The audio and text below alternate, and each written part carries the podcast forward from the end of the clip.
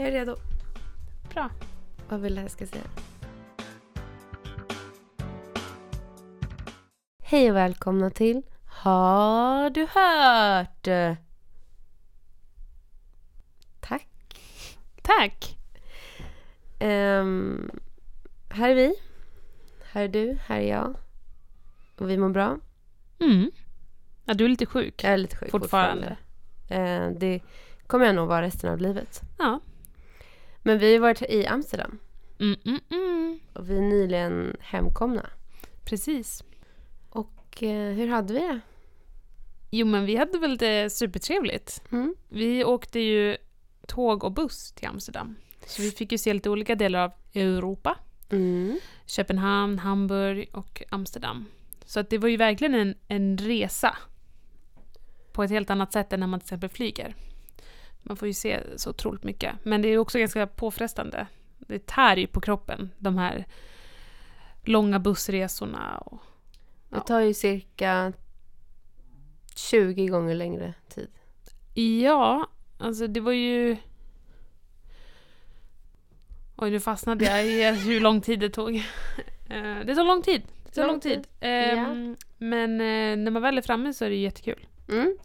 Vi var ju och såg J B. J B! A K A Jonas Brothers. Yes. Um, och fangirlen här, du alltså, uh, var ju överlycklig. Åh, gud. Jag, har jag någonsin varit mer extas? Alltså jag tror inte det. Alltså jag vet inte, det finns nog ingenting som, som hade kunnat göra det så lycklig som... Som varenda låt som de här grabbarna spelade. Alltså det, det, när man tittar på bilderna också. Alltså jag har aldrig sett någon mer glitter i ögonen. Du var lycklig. Alltså fantastiskt lycklig. Alltså, du var lycklig. Tänk att man kan må så av liksom tre främlingar som bara så här sjunger. Det är helt sjukt. Ja. Nej, men alltså jag var på små mål. Men du var ju också glad. Jag var också glad, absolut. Det gick ju inte att mäta sig med din, med din glädje. Men det var kul. Absolut. Um, jag tyckte att de var lite dryga. Så att jag kunde inte känna en så stark kärlek. Ja, men precis. Vi reflekterade ju efteråt att det kanske inte hade känts som att de var supernärvarande. Även fast vi hade jättekul och dansade och sådär. Så var det ändå någonting vi reflekterade över.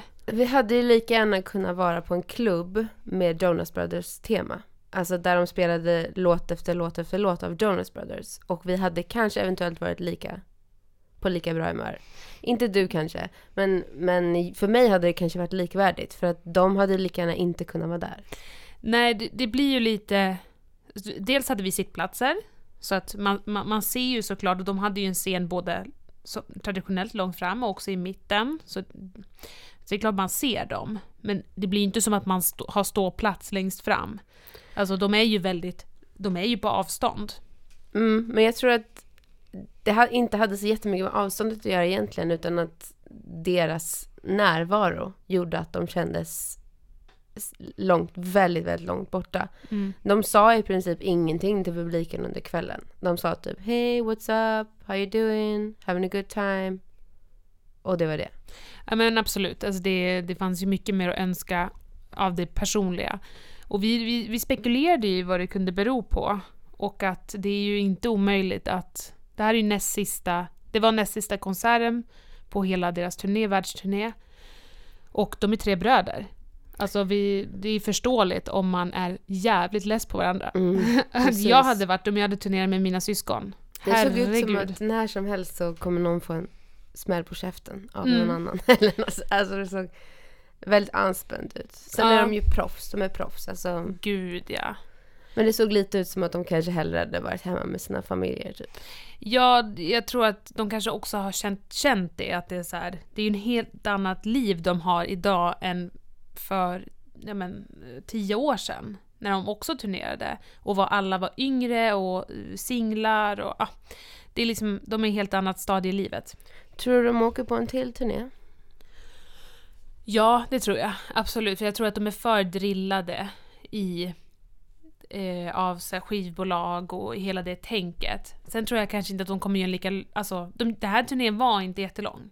Det var åttio konserter, vilket låter jättemycket, men för en världsturné, det, vilket egentligen inte ens var en världsturné, det var Europa och Nordamerika. Men så är inte det så mycket. Så att... Mm. De kommer säkert göra något i samma stil. Mm. Men eh, om, vi, om ryktena är sanna så är det ju barn på gång. Oh. Joe Jonas och Sophie Turner väntar barn. Äckligt. No, men inte äckligt, men men ot- otippat. Kanske inte av just dem, så var det kanske inte Joe och Sophie som jag trodde skulle få barn. Nej, hon är väl tjugo, tjugofyra. Ja, nittiosexa kollade vi väl upp att hon mm, var. tjugofyra då. Um, så relativt ung skulle man väl kunna säga i dagens, med dagens mått. Um, men... Äh, kul för dem. Alltså, jag, ja. äckligt ska jag inte säga. Men, en äh, stark reaktion. Ja, men, ja, men jag är anti ja. allt. Ja. All, all, alla som är lyckliga hatar jag. Ja. Uh, nej, men det är väl jättekul. Ja, men jag um, tänker bara, kommer det barn, små barn, då kanske inte blir lika långa turnéer. Men det är ju ett nytt album på G, har vi men, fått veta. Uh, mitt äckel, jag kom på nu, mitt äckel kommer inte från att de är unga, eller att hon är ung. Mitt äckel kommer från att de inte har varit tillsammans särskilt länge. Ah, okej. Okay. Det stör dig. Det stör mig, för att de gifte sig för typ en vecka sedan. Men hur, de, hur länge har de varit tillsammans? Tre år? Tre, fyra år? Jag vet inte. Nej. Det är bara, det är bara känslan. Tid. Kort tid. Alltså hur som helst, alltså, så är det inte en, länge sedan de Nej. blev tillsammans. Nej. Um... Det var ju alldeles nyss. Det var ju efter deras comeback som de gifte sig. Mm. Vilket är nyligen. Så det är därför. Därav äckligt. Du kanske får eh, ringa upp dem och säga hur du känner. Ja, jag tror det. Jag behöver faktiskt få uttrycka det på något sätt. Ja, nej men eh, ändå kul att gå på konsert. Ja, men det var jättekul. Och Absolut. kul kul att se en, en arena i en annan stad. Mm. Väldigt fin arena. Jag har fått extremt många kommentarer från folk som bara, gud vilken stor arena, vad fin mm. den såg ut. Inte riktigt det man tänker att folk ska kommentera på. Du bara, what about me? Ja, exakt. What about the Eller, gorgeous ah, girl sn- in the arena? Exakt. Ah, snygga selfies, och det enda folk kommenterar på är omgivningen. How long have you guys been together as a couple? It's coming up probably this year will be three years. How'd you meet? Instagram. På tal om Joe och hans kärleksliv mm. så har det ju kommit en ny dokumentär på Netflix om Taylor Swift. His ex-girlfriend. Yes. Hur länge var de faktiskt tillsammans? Ja, du vet det fan. Två veckor. um, ja. Mm-hmm. Mm. Har du sett den? Jag har sett den, japp. Den heter alltså Miss Americana. Mm. Hade det kunnat vara någon annan titel? Eh, hundra procent. Mm. hundra procent. Jag fattar inte den. Det är väl någon låt. Ja, och jag tänker ty- jag tror att det är en låt från hennes nya album. Och sen tänker jag typ att den anspelar på att så här, uh, America's Sweetheart. Men vänta, nej. Var det inte den här som var med i dokumentären? Alltså hon pratade om att, att de, de, den unga generationen kan, det är de som ska ta facklan och springa. Och mm-hmm. tro, tror att, jag tror att det var det som var i, i dokumentären, så pratar hon om, om texten till någon låt. Och det är den? Det är den, och det är oh. därför den, den heter dokumentären heter det. Då kanske den inte hade kunnat haft en annan Nej, titel. Nej, jag kom på det nu. Sen låter det ju dumt. Ja, ja det låter ju det låter ju dumt. För jag tänker i, min, i mina mi, i mina huvuden så drar jag ju koppling till att att hon har blivit omtalad som typ. Ja, wow. ja, ja. Mm. America's Sweetheart, hela den grejen. Men det är kanske inte alls det den han spelar på. Mm. Men vi vi har ju en komplicerad relation både du och jag till Taylor Swift. Eh, hon är väl kanske inte våran favoritperson på jorden. Och sen så fick jag höra innan jag såg den här dokumentären att det kommer, ni kommer ändra er. Mm-hmm. Alltså när du ser den här dokumentären så kommer du förstå henne.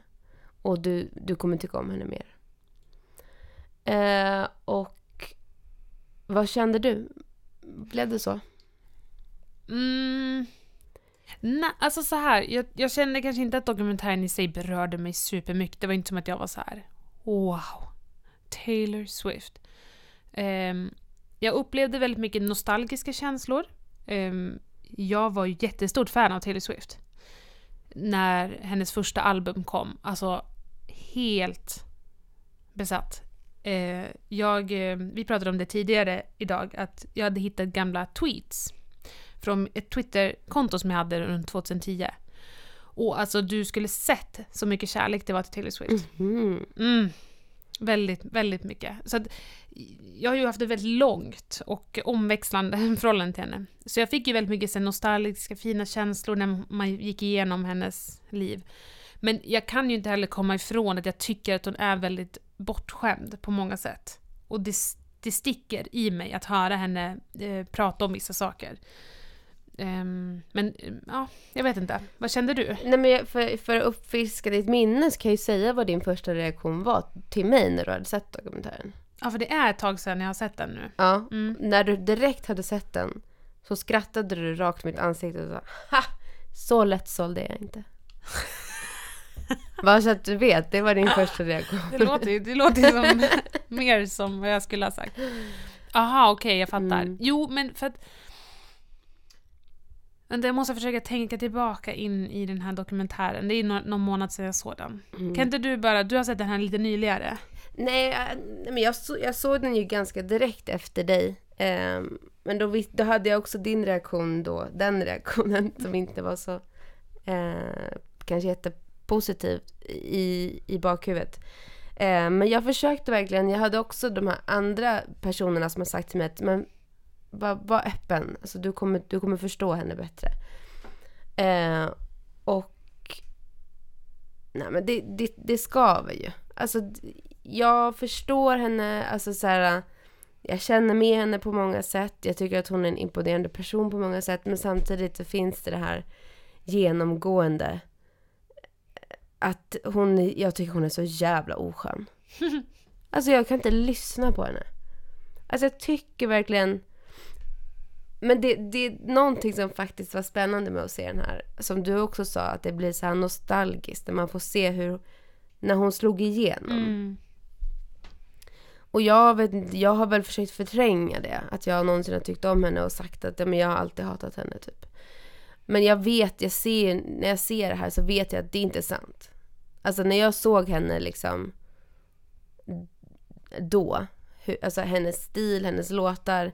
Jag ville vara Taylor Swift. Och jag liksom hade min egen gitarr och mitt eget lockiga hår. Mm. Och la upp mina egna country covers på YouTube. Så att alltså, jag liksom blev kanske lite mer dragen ner på jorden av den här dokumentären. Att, ja, men jag har faktiskt tyckt väldigt mycket om den här personen en gång i tiden. Men alltså sen tycker jag ju det är ganska... Jag tycker, alltså, tyvärr så tycker jag att hon är skitjobbig. Alltså så här, när man får se henne i studion. Alltså jag tycker det är cringe. Alltså när man bara, hon sitter och bara... Alltså den här textraden, vad tycker du om den? Och den här snubben bara, ja den är bra. Och hon bara, är den? Är den? Ja men alltså visst är den bra. Alltså den är så jävla bra den här textraden. Och man bara, va? Va? Alltså vad säger du ens? Ja, jag, jag tycker att det är väldigt... En annan, alltså jag reflekterade över det. Och att hon bara verkar jobba med män.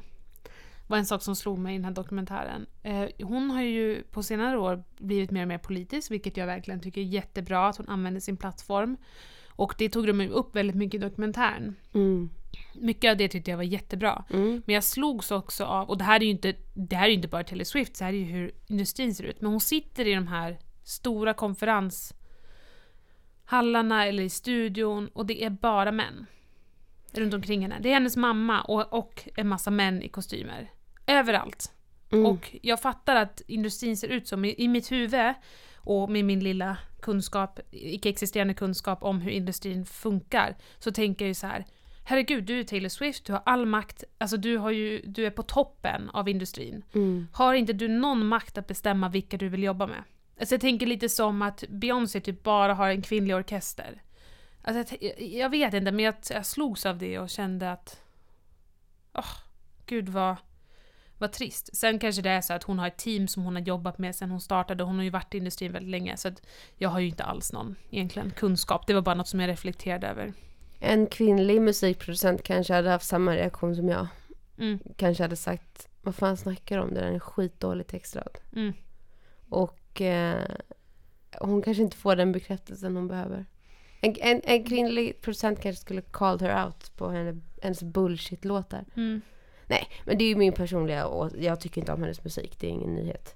Men jag blir så här äcklad när de står och sjunger, hon och han, han sångaren från Panic at the Disco. Brennan. När de stå- vad sa jag? Brennan Urie. Mm. När de står och sjunger så här. Me, e, e, oh, oh, oh, oh. Och bara, wow, yes, världens bästa låt. Man bara, va? Det är dåligt. Det ni sjunger är dåligt. Det, jag tycker att det är väldigt eh, jobbigt när man får se typ när de jobbar med en låt som man vet att, alltså så här, man tittar i efterhand och man vet att den här låten släpptes, ingen tyckte att den var bra, och så ser man de sitter i studion och bara wow, oh my god. Så det är lite jobbigt. Det är jobbigt, det är jobbigt tycker jag också när hon sitter vid pianot och sjunger. Alltså jag tycker inte att jag tycker inte att hon är en bra sång. Alltså det är ju någonting som jag faktiskt har tyckt från start och håller fast vid. Jag tycker inte att hon är en bra sångerska. Och det, jag säger ingenting om hennes musikalitet. Jag säger ingenting om att hon, alltså att hon inte kan sjunga. Jag tycker bara att det låter fult. Ja, men du gillar inte stilen. Nej, jag tycker hon har en ful, inte röst nödvändigtvis, men teknik. Ja, ja men jag, jag, jag kan inte säga så mycket om hennes, hennes röst och så. Men jag kom på nu var, var, varför... Tycker du inte att hon är jobbig att lyssna på? Bara, alltså... Tycker du inte det? Alltså när hon sjunger? Ja. Nej, jag tycker att hon har en ganska neutral röst. Mm-hmm. Alltså jag tycker inte att den sticker. Den är liksom inte, den är inte så... Nej, den sticker inte ut så mycket. Nej. Men jag kom på varför jag eh, sa att jag inte var så lättsåld. Alltså mm-hmm. jag kom på en scen som störde mig. Mm. Och det är den här scenen när de ska... När, den morgonen när, när de lägger ut Grammys... Alltså nomineringarna. Ja, och hon får typ ett, ett samtal från sin presskontakt eller vem det är, som liksom meddelar henne att hon inte har fått, blivit nominerad till någon Grammy. Mm. Och det är verkligen... Alltså jag förstår att det här måste varit jobbigt. Alltså hon är väl van. Hon trodde väl att hon blir alltid nominerad. Mm. Men det är en otroligt svår situation att relatera till. Mm. Så som publik att se det ger ingenting. Nej. Alltså ger mig ingenting. Ingen sympati för henne överhuvudtaget. Det är liksom så här... Åh oh, nej, du blev inte nominerad till en Grammy. Du, så här, du blev inte nominerad i någon av kategorierna. Ah, exakt. Alltså som att hon förväntade sig att hon skulle få typ fem stycken. Ja. Du blev inte nominerad i någon. Alltså.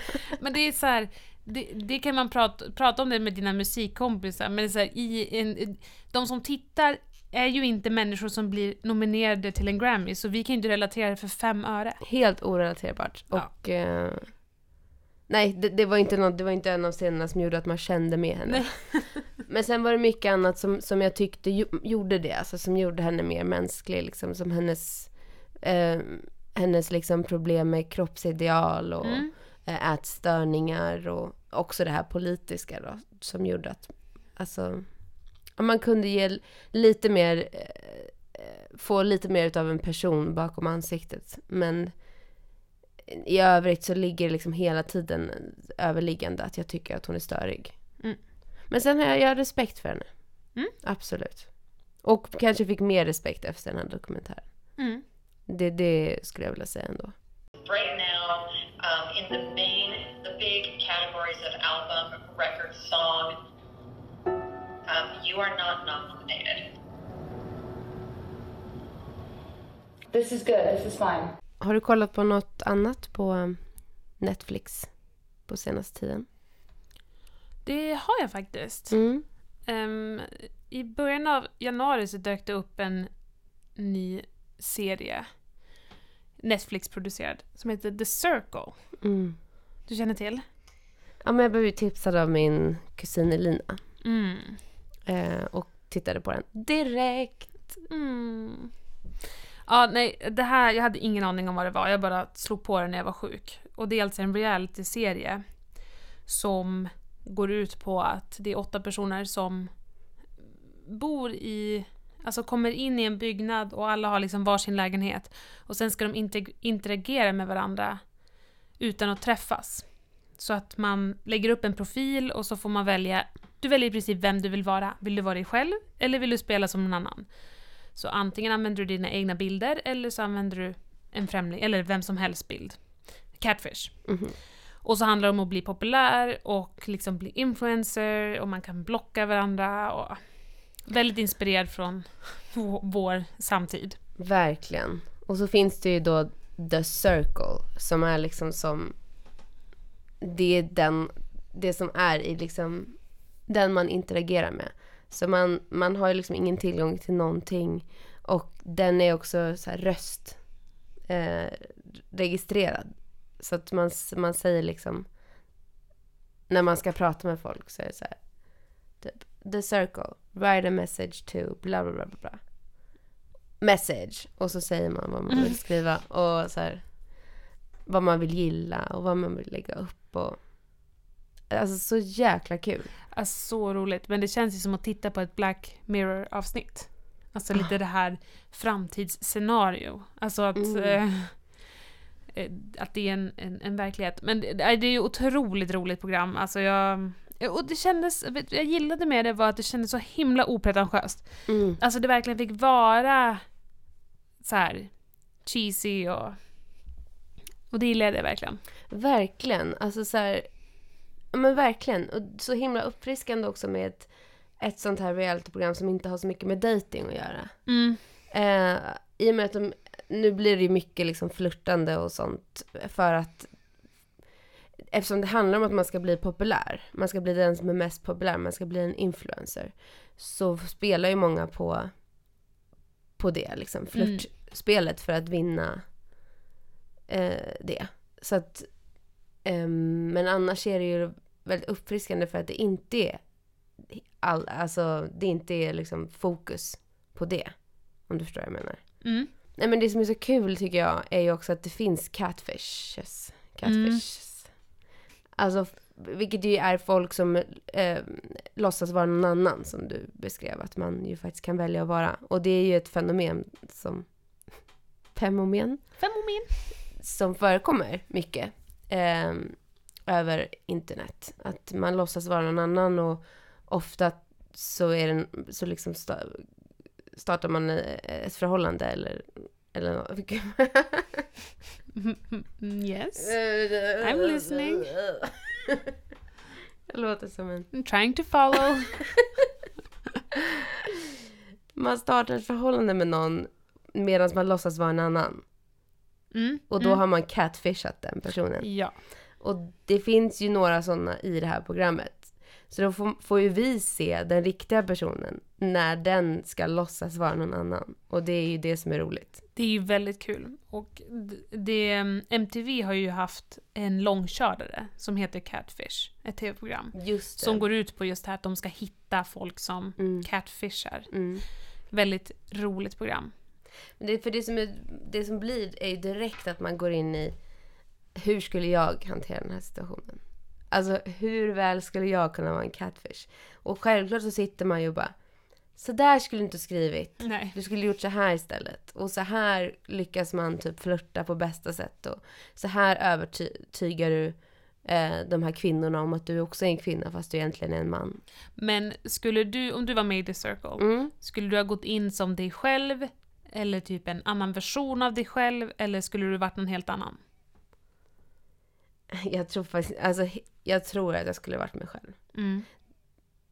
Men sen så blir det, när man tittar på programmet så tänker man ju att jag skulle klara av att göra vilket, alltså av alla de skulle jag klara av. Det skulle man ju inte egentligen.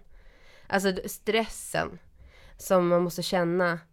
För det är inte som att man har typ all tid i världen på sig. Alltså det är ju tidspress. Mm. Alltså så här, nu ska du svara på det här meddelandet. Du har så här lång tid på dig liksom. Och man ska svara på det på ett trovärdigt sätt. Och hela tiden har den här rädslan om att bli påkommen. Men kanske att man skulle vara någon slags version av sig själv. Någon annan version av sig själv som är eh, lite mer likable online. Mm. en social, sociala medier self mm. som man tweakar lite för att den ska kunna överföras via text och via bilder och, och sådär. Du då? Ja, men jag funderade också på det och tänkte också på det här med att det skulle vara så himla stressigt att gå in som någon annan. Men samtidigt tänker jag att eh, det skulle också vara möjlighet att få leva ut. Alltså så här, ah, undrar hur det känns att vara en skön snubbe. Alltså, så, alltså det är det man tänker. Mm. Att man tänker så här, jag hade lätt kunnat få dem här att tro. Alltså om, när man liksom hör hur de pratar och skriver med varandra. Det skulle man ju kunna härma. Ja. På ett mer trovärdigt sätt än vissa andra gjorde i programmet. Mm. Tycker man ju. Sen ja. När man väl är i, är i det så... Mm. Ja, ja, precis. Vissa kände som att de försökte för mycket. För jag tänker typ, om jag skulle gå in som en snubbe så skulle inte jag ändra så mycket av min personlighet. Det skulle inte behövas. Nej. För det finns ju ingenting i min personlighet. Alltså det finns ju inte så mycket som... Det är det att folk tror att de måste typ vara som en tjej. Precis. Eller jag måste vara som en snubbe. Jag vet inte om det var någon som... Nej. Nej, det var inte. Det var bara... män som skulle vara kvinnor. Precis. Och då tänkte de alltid typ så här, gud, hur är en tjej? Du, du måste liksom inte det, tänka så. Precis. Det tänket är destruktivt för det här konceptet. Alltså hade han bara pratat som sig själv mm. eh, så hade han ju... Nu lyckades han ju i och för sig alltså, komma rätt långt ändå, vilket är helt sjukt för att sakerna han skrev var så här, det låter som en robot. Ja. Så otroligt övertänkt. Men jag tror att man, hade jag varit med i det programmet så hade jag behövt tweaka min personlighet på något sätt. För att det är så himla mycket att man ska vara liksom stöttande och glad och kommentera. Och allt ska vara så här superpositivt. Och det är ju inte, alltså, man hade ju inte kunnat gå in i det och vara typ bitter, bitter eller kall eller dryg på något sätt. Även om man själv, om man är så och man tycker typ att det kanske är roligt ibland att vara en så här sarkastisk, så, så liksom märker man ju ganska snabbt att den approachen inte funkar. För över text så tycker folk att det, alltså man märkte att det var några som gick in med den approachen och direkt så blev de ju dissade mm. för att de typ var dryga. Ja. Fast de egentligen tyckte att de bara var så här, skrev på ett normalt sätt. Mm. Eh, och någon som kom in, någon snubbe som kom in och bara inte försökte vara så här jätteöverdriven utan bara vara sig själv. Blev ju dissad och åkte ut direkt för att de bara, vad är det här för tråkig person, tråkig mm. dryg person. Och sen misstolkar allting man säger för att man ju såklart bara har skrift. Och då måste man ju överdriva allting man skriver gånger tio för att det inte ska finnas någon risk att någon ska tro att man är otrevlig eller missförstå en på något sätt. Mm. Så att man, ha, man är ju inte sig själv. Nej. Man är inte, man är inte sig själv på sociala medier någonsin. Att det går ju inte. Nej, det är väldigt svårt. Men det, det är roligt med det här programmet att man får se de här personerna. Att man hela tiden får följa de här personerna som de faktiskt är. Även mm. om de är själv, alltså själva i en lägenhet så pratar de ju hela tiden. Så man får ju lära känna både dem som personer och deras sociala medier self. Mm. Så kul program. Ja, den kan vi varmt rekommendera. Det är liksom bara vadå, åtta avsnitt eller tio avsnitt. Alltså bara kul. Väldigt kul. Se det. Se det. Se det. I'm cooking Brussels sprouts. Could you not wait twenty minutes, you scumbag? Come on! Har du sett något annat på Netflix? Eller valfri annan streamingtjänst? Ja, men jag har sett ett program som liknar... När jag kollade på det här The Circle så fick jag upp en rekommendation mm. på en annan serie. Som också är Netflix-producerad. Som är lite, lite liknande koncept fast det är dating. Mm-hmm. Och vi, jag vet ju att du har sett Gift i första ungkastet.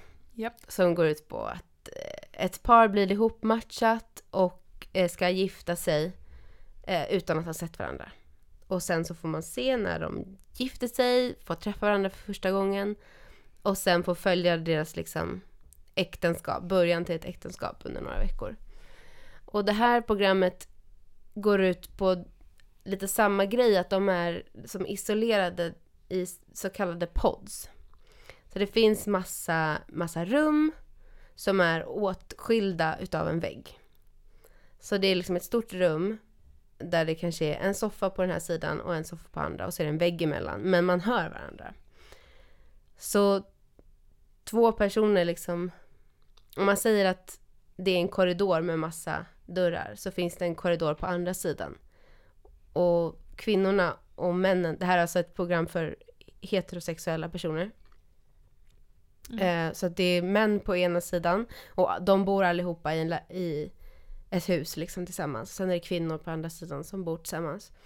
Och sen så får man gå runt i de här dörrarna eh, och eh, som speeddejta alla personer i de här, som befinner sig i de här rummen. Så får man liksom gå runt fritt mellan. Eh, och så sitter man där inne och snackar, men med en vägg mm. mellan. Så att om man sitter och pratar med en person fast man får inte se den. Och sen ska man ju då välja ut en av de här personerna som man ska fria till. Oh my god. Och det här, det här är ju som Gift vid första ögonkastet, fast det är Netflix och det är amerikanskt. Ja. Oh. Och det tycker jag är ju jätteroligt. Vi vet ju att jag älskar amerikan, alltså Bachelor och Bachelorette och allt sånt där. Så det här tycker jag är så kul. Men eh, de friar då, alltså vissa friar efter typ så här tre dagar. De har suttit och snackat i tre dagar. Och så friar de. Så blir de förlovade. Och sen så får de då, när man, när man har förlovat sig med någon, så får man se den. Så det, det är liksom så här... Jag vet inte, det framställs som att vissa förlovar sig och får träffa varandra efter fem dagar. Och vissa gör det efter trettio. Så att jag antar att så fort man har bestämt sig för någon så får man träffa den. Mm. Och då får man ju se när de liksom... Då står de i varsin ända av en korridor med typ en vägg separerad. Och sen öppnas sig dörrarna och så får de se varandra. Och då är de förlovade. Stress. De är förlovade. Men det är ju också ganska skönt att de inte redan är gifta. Måste de gifta sig? Nej. När de får backa ur. Precis. För det som händer sen är att allihopa åker till Mexiko och ska dejta. Alltså få vara med varandra. Och när de är förlovade. Som en honeymoon fast innan de har gift sig. Men alla åker samtidigt? Alla åker samtidigt och bor på samma ställe. Så det är Paradise Hotel? Så har man dejtat en annan person i de här podsen. Oh. Som man kanske valde mellan. Då får man träffa den personen när den har förlovat sig med en annan. Oh my god, så det här det är drama. En hopslagning av typ alla datingprogram som finns. Ja, alltså det är liksom The Circle, det är Gift i första ögonkastet, det är Paradise Hotel, det är Ex on the Beach. Alltså det är oh så god. roligt. Men sen får man följa dem när de så här flyttar ihop, flyttar ihop på, sam- på samma sätt som Gift för- första ögonkastet. Och när de träffar sina familjer, och sen så på bröllopsdagen så kan de då välja att säga ja eller nej. Åh, oh, men gud. Och så är det ju ett tv-program, så såklart är det ingen som hintar någonting åt något håll. För då ska man stå där på altaret och inte veta om de säger ja eller nej. Ja, det är så roligt. Hur många avsnitt är det? Men jag tror det är samma som typ The Circle, alltså tio avsnitt kanske. Har du sett klart? De, det släpps, det här är liksom ett event som pågår under tre veckor. De här tre veckorna som är nu. Så okej, hittills, det är nu nu nu. Det är nu nu nu. Mm. Det har kommit åtta avsnitt. Oh. Så det finns väl, kanske kommer väl två till. Mm. Som, det kommer ett avsnitt i veckan tror jag. Um, så jag väntar på att det ska komma ett nytt avsnitt. Jag sitter och går in på Netflix varje dag. Men när kommer Gud. Ett nytt avsnitt? Så då om man som lyssnare nu inte alls har hängt med på det här. Vad heter programmet? Love is Blind. Okej, okay, om man som lyssnare inte alls har hängt med på det här Love is Blind, bland annat jag, så har man fortfarande en chans att kunna haka på innan finalen. Jag tror det. Mm. Alltså jag, jag, för det står ju att det, i och för sig är ett event under tre veckor. Så det kan ju inte vara ett avsnitt i veckan. Nej. Men sen så står det ett nytt avsnitt varje vecka. Så jag vet mm. inte riktigt om det kommer komma ett till avsnitt. Eller två avsnitt under nästa vecka. Men ja, finalen kommer väl nästa vecka. Så att, men det är också kul att man kan... Vissa vill ju se allting i ett sträck också, jag bland annat. Mm. Jag blir väldigt frustrerad nu att jag har kollat på åtta avsnitt och så får jag inte se fortsättningen. Nej. Men eh, det är kul. Mm. Det lät ju väldigt kul. Jag, jag måste kolla på det. I've met the person I want to spend the rest of my life with. I've never seen her before. Ett annat event inom tv-serievärlden är ju att det kommer mer vänneravsnitt. Eller...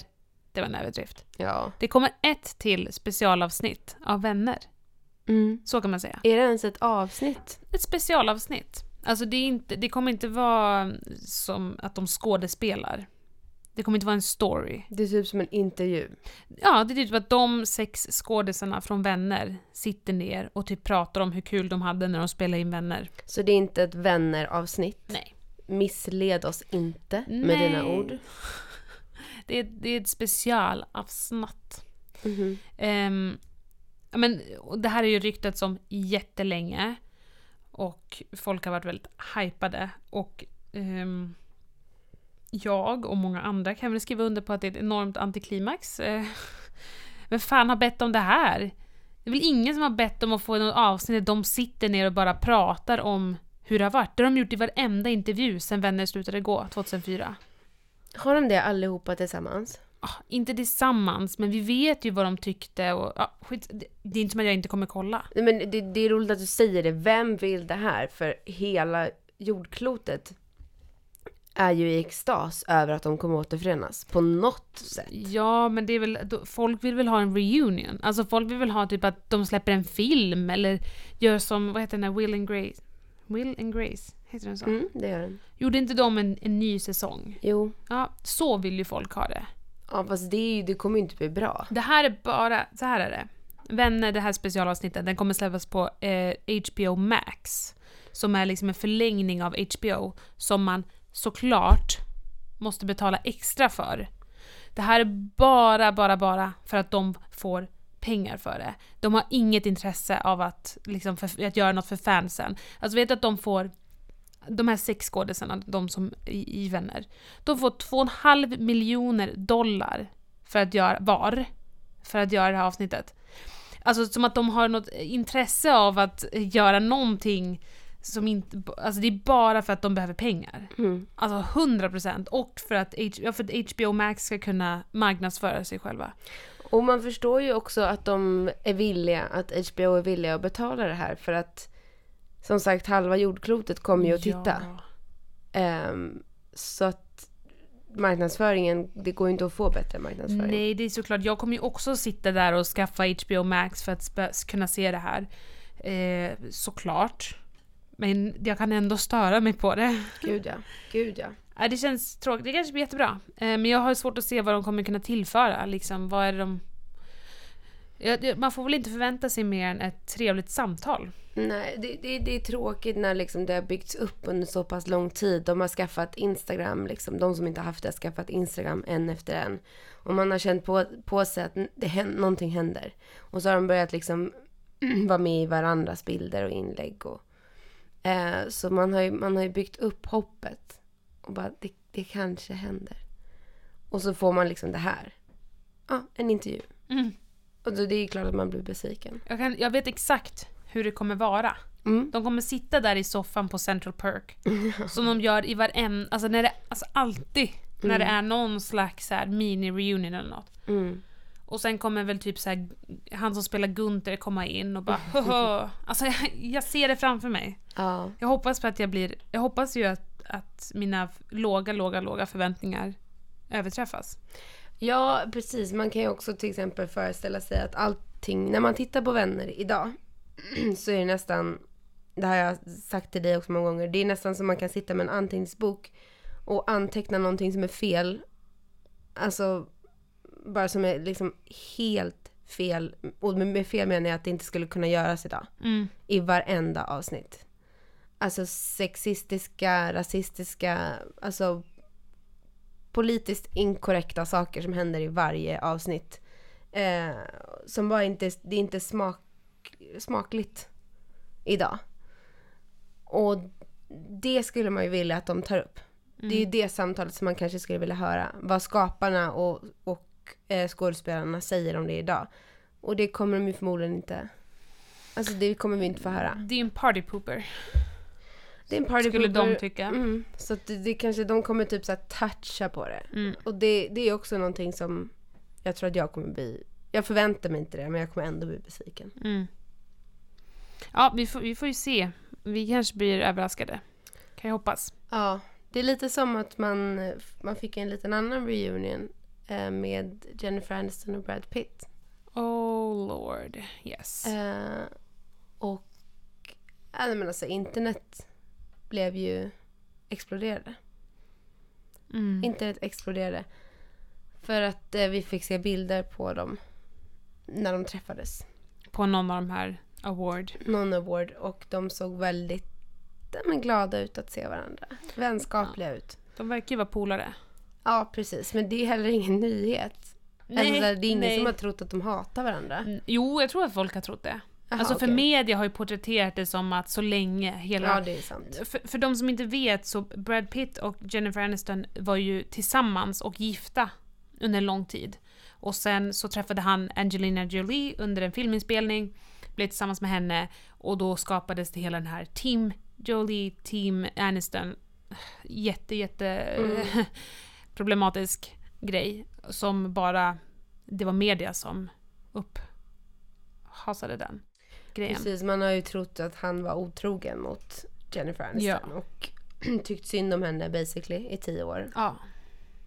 Men det här är ju väldigt roligt att det här att man får att de här bilderna på dem kommer ut i samband med allt det här som hände i vän, med vänner. För att det ju var liksom deras prime time. Alltså när hon var med i vänner så gifte hon ju sig med honom. Och det var liksom det fanns ju inget mer populärt par i hela, på hela jorden. Oh my god, tänk om han skulle vara med i den här Nej, men alltså, specialavsnittet. Ja, han Brad var ju med i ja, mm. Han gjorde ju en, en roll i ett avsnitt. Så att det är ju liksom inte helt omöjligt. De kommer ju ha någon av gästskådisarna. Mm. Alltså såklart. Och tänk om det skulle vara... Ja, det skulle vara kul. Då skulle jag höja mina förväntningar lite. Ja, det hade varit kul. Det hade ja. varit jättekul. What do you make of our reaction to the big reunion backstage last week at the set? I don't know, I'm blissfully naive and I'm going to stay that way. För att eh, röra oss vidare mot andra nyheter. Lite tråkiga nyheter. Mm. Eller bra nyheter.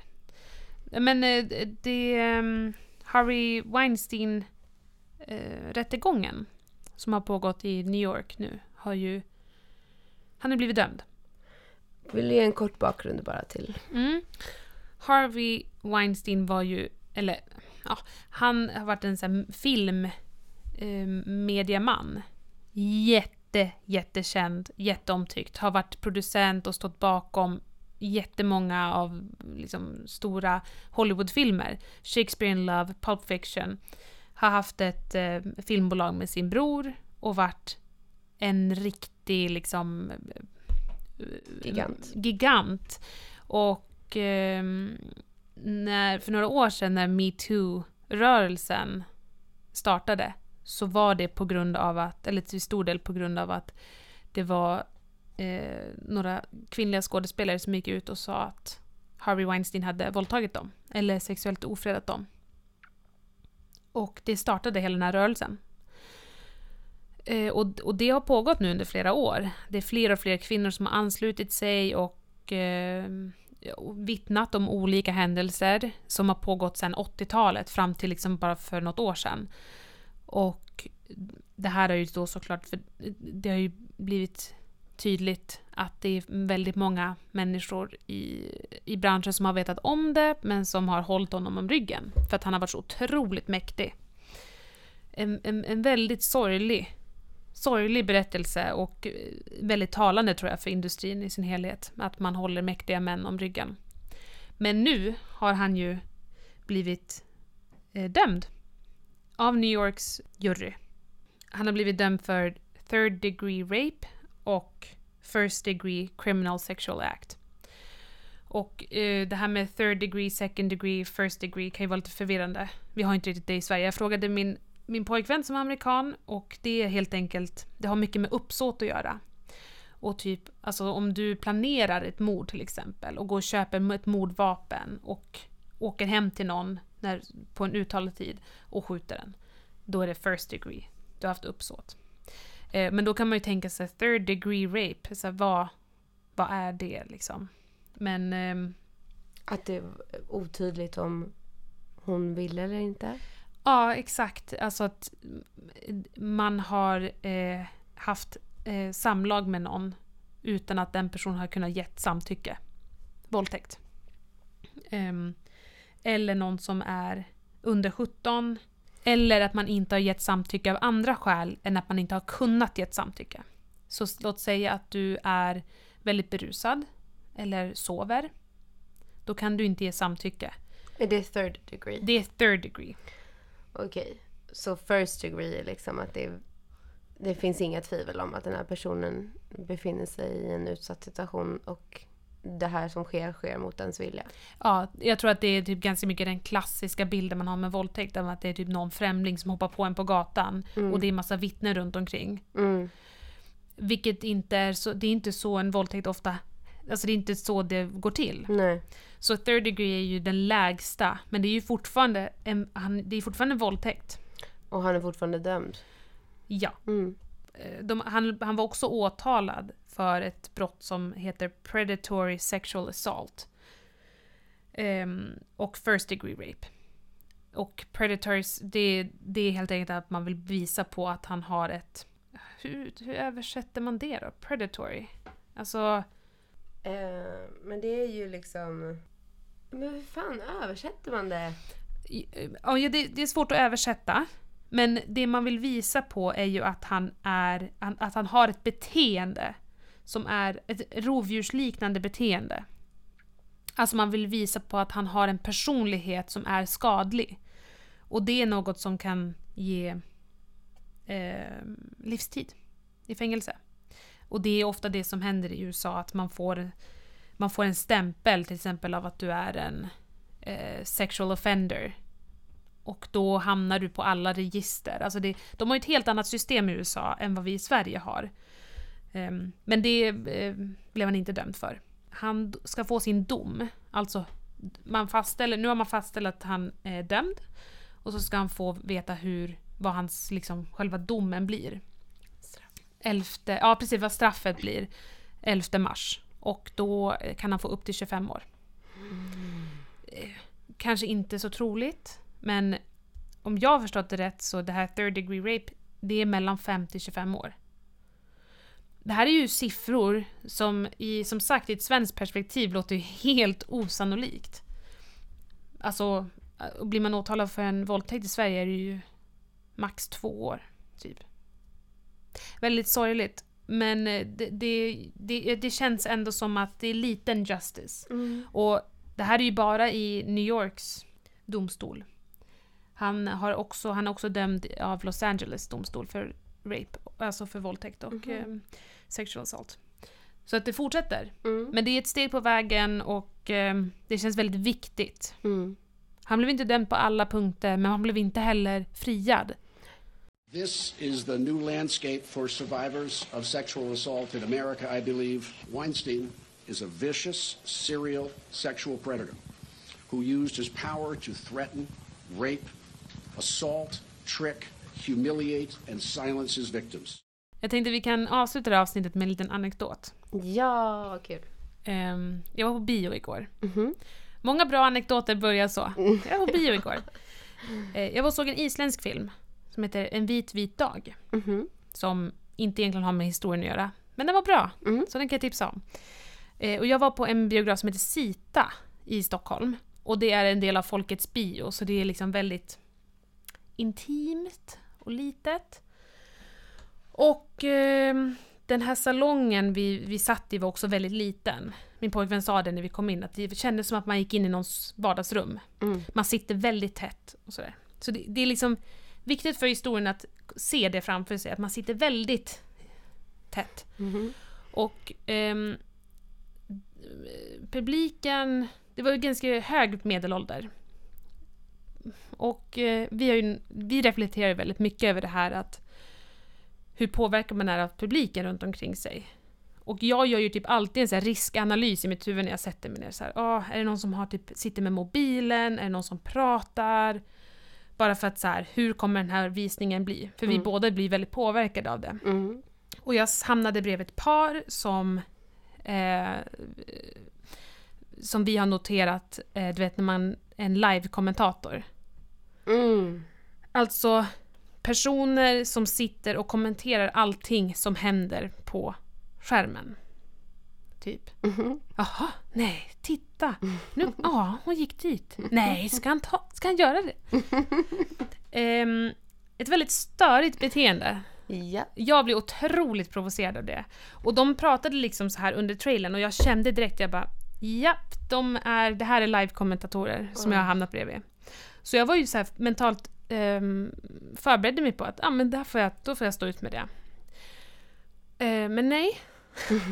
Jag var inte ensam om att notera det här. Alltså två sekunder in i filmen så var det f- alltså flera i salongen som liksom hyschade dem väldigt högt. Är det sant? Ja. Och jag bara, wow. Alltså så här, var helt oförberedd. Det händer ju aldrig att folk nej. så här verkligen gör ett eh, alltså visar. Mm. Så jag bara, oj, okej, vad bra. Eh, men problemet är att de här personerna hörde liksom inte att folk försökte hyscha dem, för det hände flera gånger. Så de så här fortsatte prata. Och hade det varit en stor salong så hade det inte så många märkt. Men nu blev det så himla tydligt. Så de fortsatte prata lite så här. Och sen var det en man som så här skrek rakt ut. Håll tyst! Alltså, alltså, jag blev alldeles chockad, för den här mannen som skrek satt också på raden framför mig. Så jag var liksom mitt i, för då, då den här paret bredvid mig blev jätteupprörda. Ah. V- vem är det som skriker? Vem? Men jävla idioter! Idioter som skriker! Alltså, så, ja. Så det blev väldigt så hetsig stämning väldigt fort. Ah. Och det här var också en film, alltså ni kan tänka den mest långsamma filmen. Oj, det är bara oj, oj. tyst. Det är bara typ man ser en bil som kör genom dimman, en, ett hus som när det skiftar i landskapet. Alltså det är verkligen en så här, det är väldigt tyst. Um, men sen var de tysta. Och jag bara okej, okay, oh, det här fick effekt. Och sen typ så här, halvvägs in i filmen så var det en, en annan kvinna på raden framför mig som skulle öppna sin godispåse. Och den här mannen, alltså hon har knappt öppna den. Oh, nej. Sluta prassla!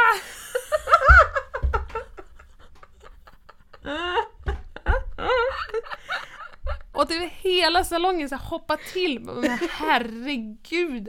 Alltså jag tyckte så synd om den här människan. Oh, han var helt, alltså helt hänsynslös. Alltså han var ju verkligen så här: nej, alla ska vara knäpptysta. Oh, Gud. Och så tyckte jag det var så synd, för sen alltså när um, de här eftertexterna börjar rulla mm. så tyckte han det, det blir också så i en liten salong så ställer någon sig upp så täcker de ju mm. och han ville ju väldigt gärna titta på eftertexterna oj, oj, oj, oj. Så han satt ju och viftade med armarna och liksom flytta på er, flytta på er och så var det liksom ett gammalt par som hade ställt sig nej. upp vid sidan av skärmen, de stod inte ens framför liksom skärmen och skulle ta på sig kläderna och han var ju helt, han bara flytta på er, flytta på er men alltså herregud. Alltså jag har aldrig varit med om någon som varit så upprörd i en biograf. Och då var det ändå så här, alltså jag respekterar att man vill ha det tyst. Mm. Men det är också så här, är du så känslig för ljud, då kan du inte gå på bio. Då måste du titta hemma. Verkligen. Alltså det var helt absurt. Sluta prassla! Han börjar som en så här räddare i nöden. Ja. Och sen, sen, sen märker man att aha, du, du var ingen räddare i nöden. Du var bara en, en man som vill starta bråk.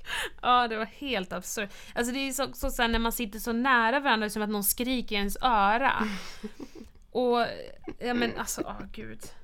Och de här, det här part bredvid mig som var föremål för många av de här ja.